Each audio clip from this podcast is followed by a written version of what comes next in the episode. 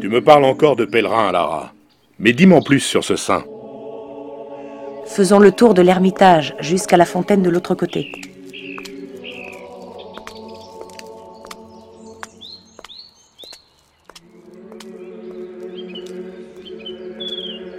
Nous sommes vraiment ici sur les lieux de l'histoire.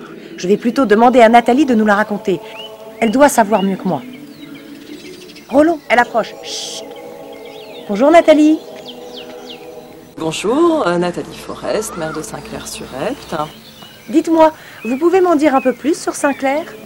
Eh bien, que vous dire de Saint-Clair? Euh, Un jeune homme euh, anglais, issu d'une famille euh, noble, euh, en provenance de Rochester, et qui a fui l'Angleterre euh, car il était poursuivi par euh, une jeune femme euh, qui voulait à tout prix en faire euh, son époux et lui ne l'entendait pas du tout euh, euh, de la même manière.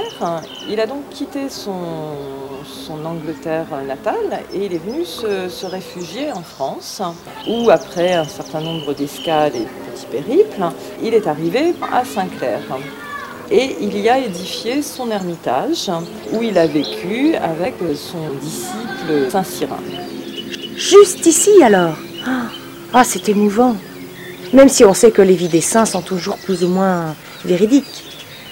Mais n'est-ce pas aussi ce qui fait leur charme? Mais là, il n'est pas encore saint, alors euh, que lui arrive-t-il ici?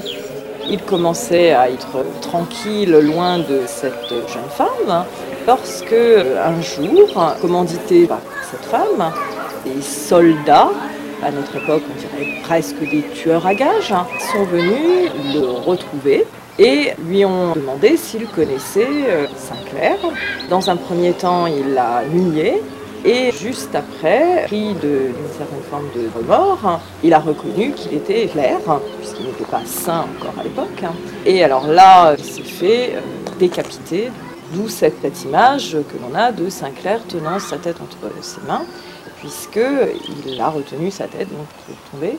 Ensuite, il est allé euh, jusqu'à la fontaine et la légende veut qu'il ait euh, trempé sa tête dans la fontaine pour ensuite se rendre jusqu'à l'église où il se serait euh, donc allongé pour finir les quelques heures qui lui restaient à vivre. Ah oui Mais donc c'est la statue de Saint-Clair là, sous l'ermitage. Et en face, ce doit être son disciple. Mais donc, Nathalie, c'est de cette légende que vient le nom du village. Alors aujourd'hui, donc euh, Saint-Clair euh, est devenu euh, évidemment le, saint patron de, de la commune et du coup Saint-Clair-sur-Epte a une petite euh, particularité, c'est que notre fête nationale ne tombe pas le 14 juillet. En revanche, notre fête, c'est le 16 juillet, en mémoire euh, de Saint-Clair. Il est dit une messe à l'église Saint-Clair.